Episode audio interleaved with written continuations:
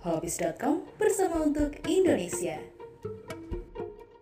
Halo Sobat Holopis, apa kabarnya? Semoga selalu sehat ya. Seperti biasa, saya akan menginformasikan rangkuman berita yang bisa kalian baca selengkapnya di website holopis.com. Berita pertama datang dari bentangkan poster saat Jokowi lewat mahasiswa UNS ditangkap. Jadi saat kunjungan kerja Presiden Jokowi ke Universitas 11 Maret Solo Senin kemarin diwarnai penangkapan mahasiswa. Mahasiswa diciduk aparat kepolisian setelah membentangkan poster kritik di pinggir jalan yang dilalui Presiden Jokowi. Mahasiswa mulai membentangkan poster beberapa saat sebelum Presiden Jokowi melintas di Jalan Insinyur Sutami Solo. Poster dibentangkan di beberapa titik di sepanjang jalan menuju pintu masuk utama UNS itu. Poster tersebut di antaranya berbunyi, Pak, tolong benahi KPK dan tuntaskan pelanggaran HAM di masa lalu. Beberapa menit setelah Jokowi melintas, sejumlah petugas tak berseragam tiba-tiba menangkap mahasiswa tersebut. Presiden BEM UNS, Zaki Mustafa mengaku heran dengan sikap represif yang ditunjukkan aparat kepolisian kepada mahasiswa. Ia yakin tidak ada pelanggaran yang terjadi dalam aksi membentangkan poster di depan Jokowi. Berita selanjutnya datang dari persiapan PON ke-20. Vaksinasi COVID-19 di Papua sudah lebih dari 50 persen. Menteri Koordinator Bidang Perekonomian Republik Indonesia Erlangga Hartanto mengungkapkan bahwa pencapaian vaksinasi COVID-19 di mayoritas kabupaten kota tempat penyelenggaraan Pekan Olahraga Nasional ke-20 telah di atas 50%. Diketahui, empat wilayah itu ialah Kota Jayapura, Kabupaten Jayapura, Kabupaten Maroke, dan Kabupaten Mimika. Pencapaian vaksinasi ini dikatakan Erlangga sudah dilaporkan langsung kepada Presiden Joko Widodo. Erlangga pun merinci di kota Jayapura setidaknya penyuntikan vaksin dosis pertama telah mencapai 55,18 persen. Dosis kedua telah disuntikan kepada 34,08 persen warga yang ditargetkan. Berita selanjutnya datang dari pemerintah yang perlu memperketat pintu masuk Indonesia untuk mencegah varian baru COVID-19. Dalam rangka mencegah masuknya varian baru COVID-19, Komisi 9 DPR RI mendesak Kementerian Kesehatan bersama Satgas Penanganan COVID-19 dengan dukungan dari Kementerian Keuangan untuk melakukan pengetatan deteksi di pintu masuk ke Indonesia baik melalui udara, darat, dan laut, termasuk pengetatan entry dan exit test bagi pelaku perjalanan internasional. Selain itu, Kemenkes juga perlu melakukan peningkatan jumlah, kapasitas, dan kapabilitas laboratorium di seluruh daerah dalam melakukan gizi dan intensifikasi testing dan tracking penggunaan pemeriksaan molekul. DPR juga mendesak Kemenkes, Kemenq, dan Satgas COVID-19 memberikan perhatian penuh terhadap seluruh upaya produksi dalam negeri vaksin COVID-19 dan obat modern asli Indonesia yang digunakan dalam penanganan COVID-19. Berita berikutnya datang dari video puluhan monyet liar yang keluar dari habitatnya dan menyerang kawasan pemukiman warga beredar di media sosial dan viral. Kejadian ini terjadi di Sungai Sipai, Martapura, Kalimantan Selatan. Perumahan itu terletak cukup dekat dengan hutan tak jauh di bagian belakang kompleks. Diduga puluhan monyet liar ini nekat memasuki pemukiman warga karena kelaparan. Salah satu warga setempat menuturkan keberadaan monyet liar ini sering terjadi di wilayahnya. Setelah viral, video ini pun menarik perhatian dari UPT Damkar Banjar. Salah satu anggotanya mengatakan akan melaporkan peristiwa itu ke Balai Konservasi Sumber Daya Alam atau BKSDA Provinsi Kalsel. Demikian rangkuman berita dari saya, Selfie Anggriani. Holopis.com bersama untuk Indonesia. Halo Sobat Holopis, apa kabarnya nih semuanya? Di hari ini saya kembali Ronald Steven menghadirkan Cabi Cau Baca Berita di holopis.com Beberapa berita sudah kita siapkan untuk kita perdengarkan ataupun juga kita sampaikan kepada Anda para sobat Holopis yang membutuhkan informasi-informasi terkini namun tidak sempat membaca di website kami, kami sajikan di dalam bentuk podcast kami ya. Langsung aja uh, kita oh ya sebelumnya saya doakan ya uh, semoga sehat selalu dan salam sehat untuk semuanya. Tetap patuhi protokol kesehatan ya meskipun kondisi saat ini sudah mulai menurun untuk angka kasus positif tetap jaga kesehatan kamu ya langsung nih sambil kita istirahat sambil ataupun juga kerja kita bisa dengar berita nih salah satunya peringatan dini gelombang tinggi dikeluarkan BMKG di mana gelombang tinggi berpeluang terjadi beberapa wilayah perairan Indonesia pada 14 sampai 15 September 2021. Dari data yang dikeluarkan BMKG, pola angin di Indonesia bagian utara dominan bergerak dari tenggara barat daya dengan kecepatan angin berkisar 5 sampai 25 knot Sedangkan di wilayah Indonesia bagian selatan dominan bergerak dari timur sampai tenggara dengan kecepatan angin berkisar 5 sampai 25 knot. Kecepatan angin tertinggi terpantau di perairan Laut Natuna Utara, perairan Kepulauan Natuna, dan Laut Natuna. Tulis BMKG dalam keterangannya kemarin ya.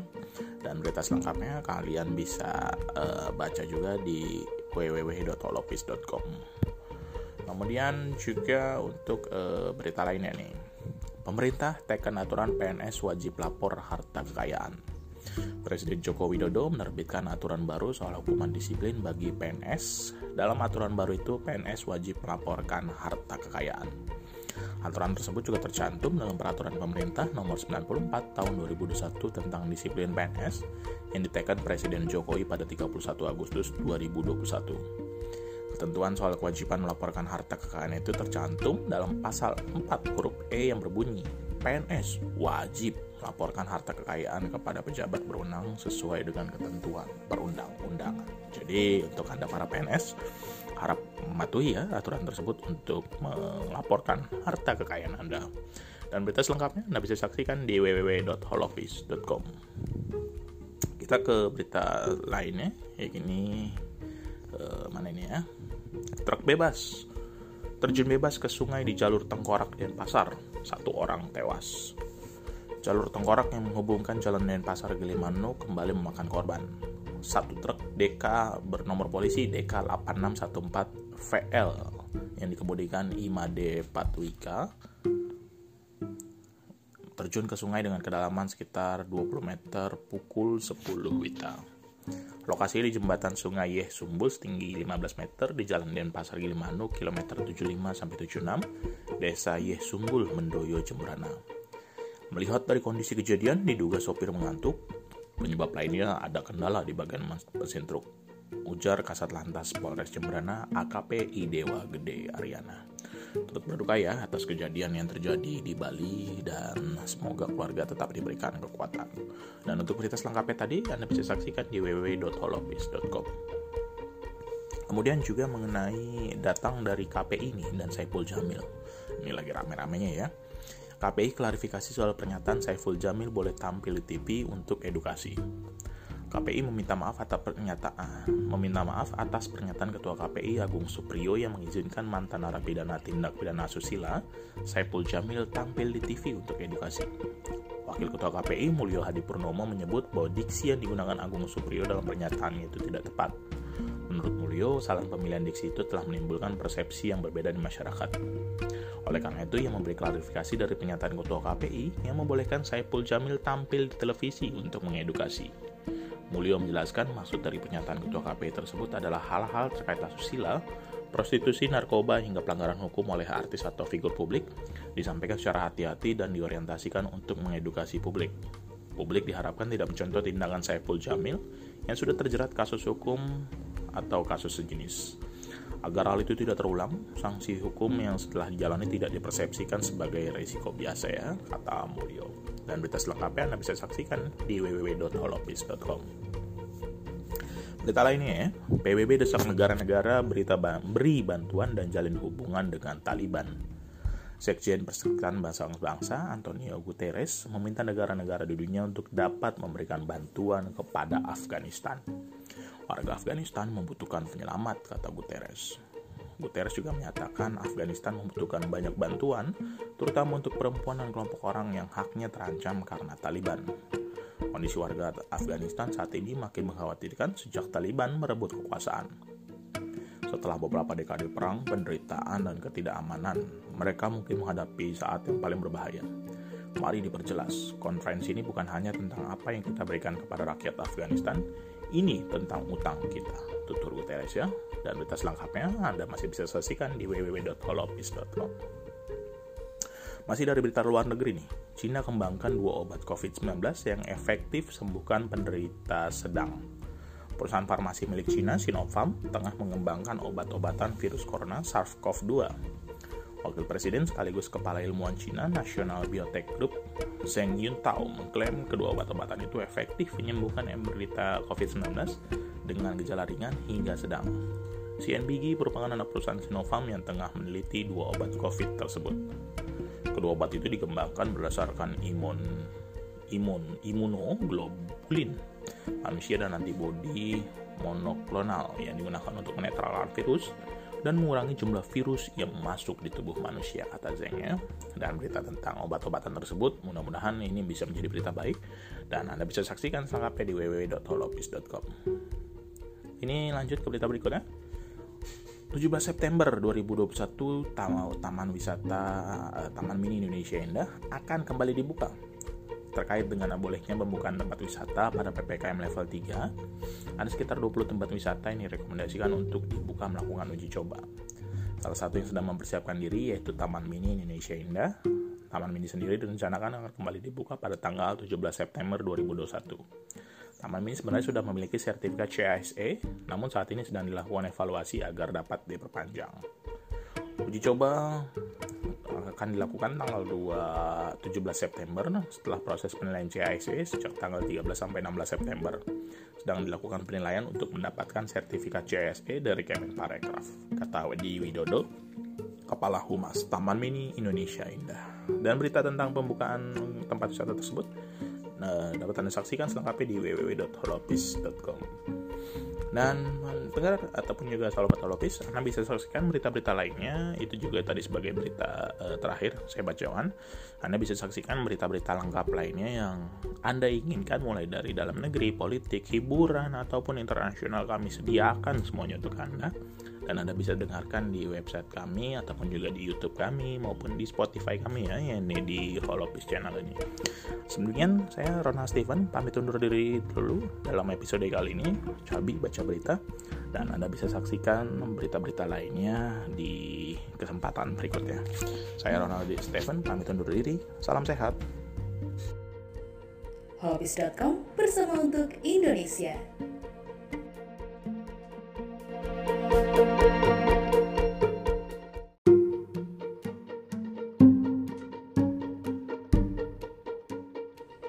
Holopis.com bersama untuk Indonesia. Halo Sobat Holopis, apa kabarnya? Semoga selalu sehat ya. Seperti biasa, saya akan menginformasikan rangkuman berita yang bisa kalian baca selengkapnya di website holopis.com. Berita pertama datang dari bentangkan poster saat Jokowi lewat mahasiswa UNS ditangkap. Jadi saat kunjungan kerja Presiden Jokowi ke Universitas 11 Maret Solo Senin kemarin diwarnai penangkapan mahasiswa. Mahasiswa diciduk aparat kepolisian setelah membentangkan poster kritik di pinggir jalan yang dilalui Presiden Jokowi. Mahasiswa mulai membentangkan poster beberapa saat sebelum Presiden Jokowi melintas di Jalan Insinyur Sutami Solo. Poster dibentangkan di beberapa titik di sepanjang jalan menuju pintu masuk utama UNS itu. Poster tersebut di antaranya berbunyi, Pak, tolong benahi KPK dan tuntaskan pelanggaran HAM di masa lalu. Beberapa menit setelah Jokowi melintas, sejumlah petugas tak berseragam tiba-tiba menangkap mahasiswa tersebut. Presiden BEM UNS, Zaki Mustafa mengaku heran dengan sikap represif yang ditunjukkan aparat kepolisian kepada mahasiswa. Ia yakin tidak ada pelanggaran yang terjadi dalam aksi membentangkan poster di depan Jokowi. Berita selanjutnya datang dari persiapan PON ke-20. Vaksinasi COVID-19 di Papua sudah lebih dari 50%. Menteri Koordinator Bidang Perekonomian Republik Indonesia Erlangga Hartanto mengungkapkan bahwa pencapaian vaksinasi COVID-19 di mayoritas kabupaten kota tempat penyelenggaraan Pekan Olahraga Nasional ke-20 telah di atas 50%. Diketahui, empat wilayah itu ialah Kota Jayapura, Kabupaten Jayapura, Kabupaten Maroke, dan Kabupaten Mimika. Pencapaian vaksinasi ini dikatakan Erlangga sudah dilaporkan langsung kepada Presiden Joko Widodo. Erlangga pun merinci di kota Jayapura setidaknya penyuntikan vaksin dosis pertama telah mencapai 55,18 persen. Dosis kedua telah disuntikan kepada 34,08 persen warga yang ditargetkan.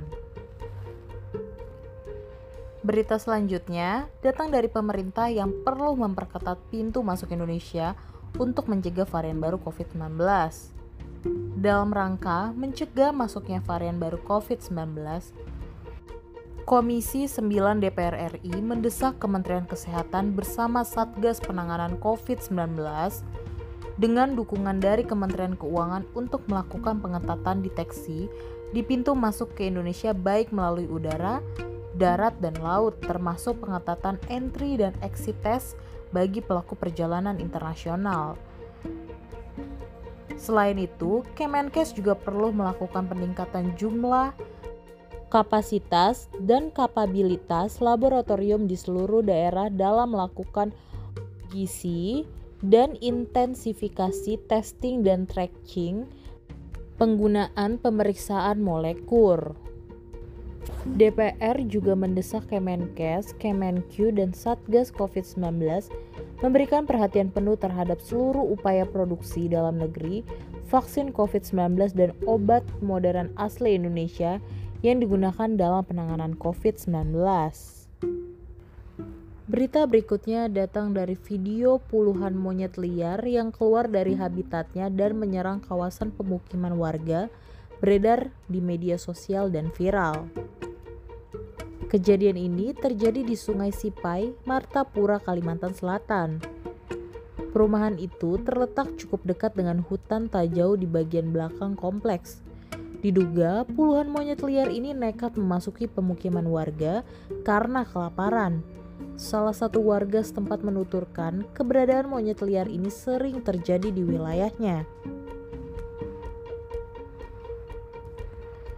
Setelah viral, video ini pun menarik perhatian dari UPT Damkar Banjar.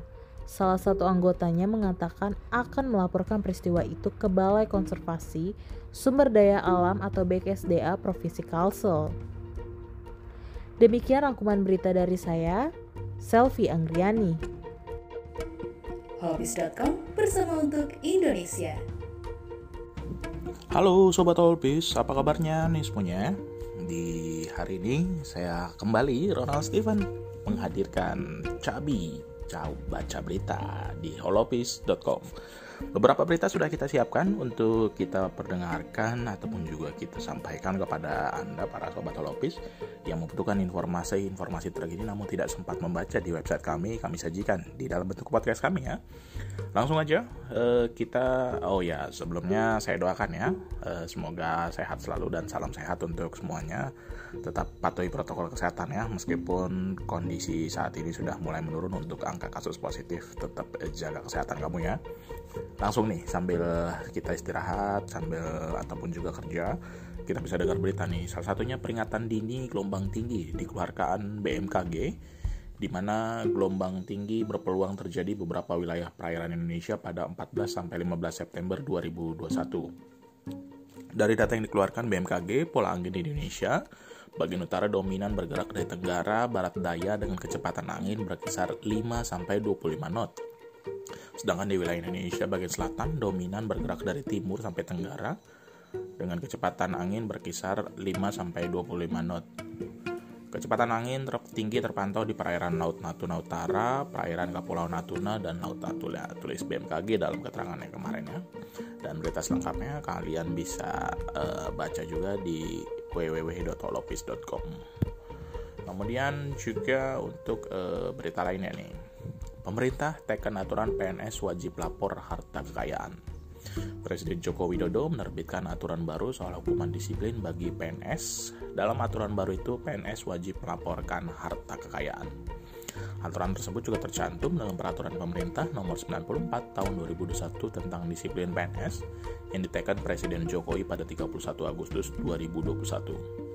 Ketentuan soal kewajiban melaporkan harta kekayaan itu tercantum dalam pasal 4 huruf E yang berbunyi PNS wajib melaporkan harta kekayaan kepada pejabat berwenang sesuai dengan ketentuan perundang-undangan. Jadi untuk Anda para PNS harap mematuhi ya aturan tersebut untuk melaporkan harta kekayaan Anda.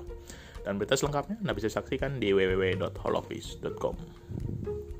Kita ke berita lainnya, ya ini eh, mana ini ya? Truk bebas terjun bebas ke sungai di jalur Tengkorak dan Pasar. Satu orang tewas. Jalur Tengkorak yang menghubungkan Jalan Denpasar Gilimanuk kembali memakan korban.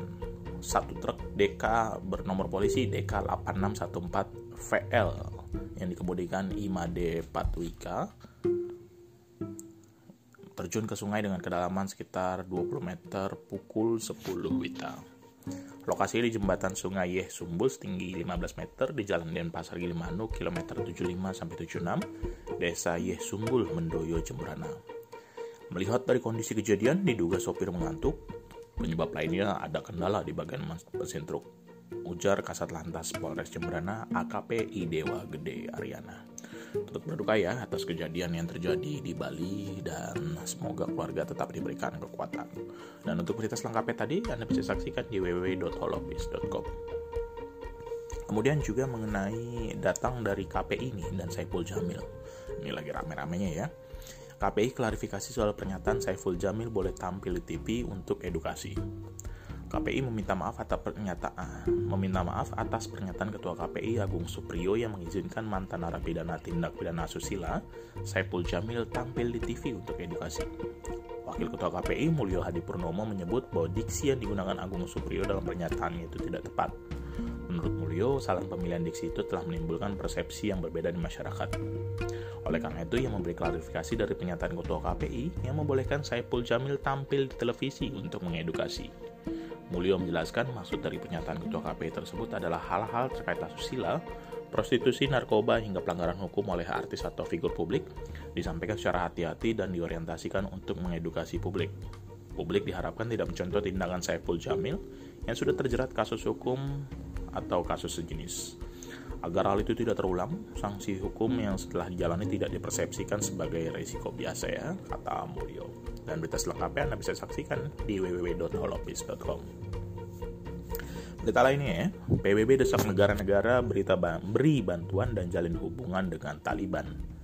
Sekjen Persekutuan Bangsa-Bangsa Antonio Guterres meminta negara-negara di dunia untuk dapat memberikan bantuan kepada Afghanistan. Warga Afghanistan membutuhkan penyelamat, kata Guterres. Guterres juga menyatakan Afghanistan membutuhkan banyak bantuan, terutama untuk perempuan dan kelompok orang yang haknya terancam karena Taliban. Kondisi warga Afghanistan saat ini makin mengkhawatirkan sejak Taliban merebut kekuasaan. Setelah beberapa dekade perang, penderitaan, dan ketidakamanan, mereka mungkin menghadapi saat yang paling berbahaya. Mari diperjelas, konferensi ini bukan hanya tentang apa yang kita berikan kepada rakyat Afghanistan, ini tentang utang kita. Tutur Guterres ya. Dan berita selengkapnya Anda masih bisa saksikan di www.holopis.com. Masih dari berita luar negeri nih, Cina kembangkan dua obat COVID-19 yang efektif sembuhkan penderita sedang. Perusahaan farmasi milik Cina, Sinopharm, tengah mengembangkan obat-obatan virus corona SARS-CoV-2. Wakil Presiden sekaligus Kepala Ilmuwan Cina National Biotech Group, Zheng Yuntao, mengklaim kedua obat-obatan itu efektif menyembuhkan menderita COVID-19 dengan gejala ringan hingga sedang. CNBG merupakan anak perusahaan Sinopharm yang tengah meneliti dua obat COVID tersebut. Kedua obat itu dikembangkan berdasarkan imun imun imunoglobulin manusia dan antibodi monoklonal yang digunakan untuk menetralkan virus dan mengurangi jumlah virus yang masuk di tubuh manusia kata Zeng ya. Dan berita tentang obat-obatan tersebut mudah-mudahan ini bisa menjadi berita baik dan Anda bisa saksikan selengkapnya di www.holopis.com. Ini lanjut ke berita berikutnya. 17 September 2021 Taman Wisata eh, Taman Mini Indonesia Indah akan kembali dibuka terkait dengan bolehnya pembukaan tempat wisata pada PPKM level 3, ada sekitar 20 tempat wisata yang direkomendasikan untuk dibuka melakukan uji coba. Salah satu yang sedang mempersiapkan diri yaitu Taman Mini Indonesia Indah.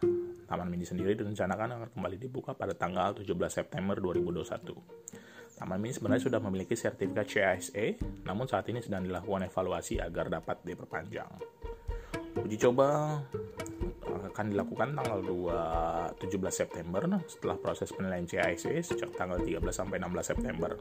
Sedang dilakukan penilaian untuk mendapatkan sertifikat CSE dari Kemenparekraf, kata Wedi Widodo, Kepala Humas Taman Mini Indonesia Indah. Dan berita tentang pembukaan tempat wisata tersebut nah, dapat Anda saksikan selengkapnya di www.holopis.com. Dan pendengar ataupun juga sahabat Holopis, Anda bisa saksikan berita-berita lainnya. Itu juga tadi sebagai berita uh, terakhir saya bacakan. Anda bisa saksikan berita-berita lengkap lainnya yang Anda inginkan mulai dari dalam negeri, politik, hiburan, ataupun internasional kami sediakan semuanya untuk Anda dan Anda bisa dengarkan di website kami ataupun juga di YouTube kami maupun di Spotify kami ya yang ini di Holopis channel ini.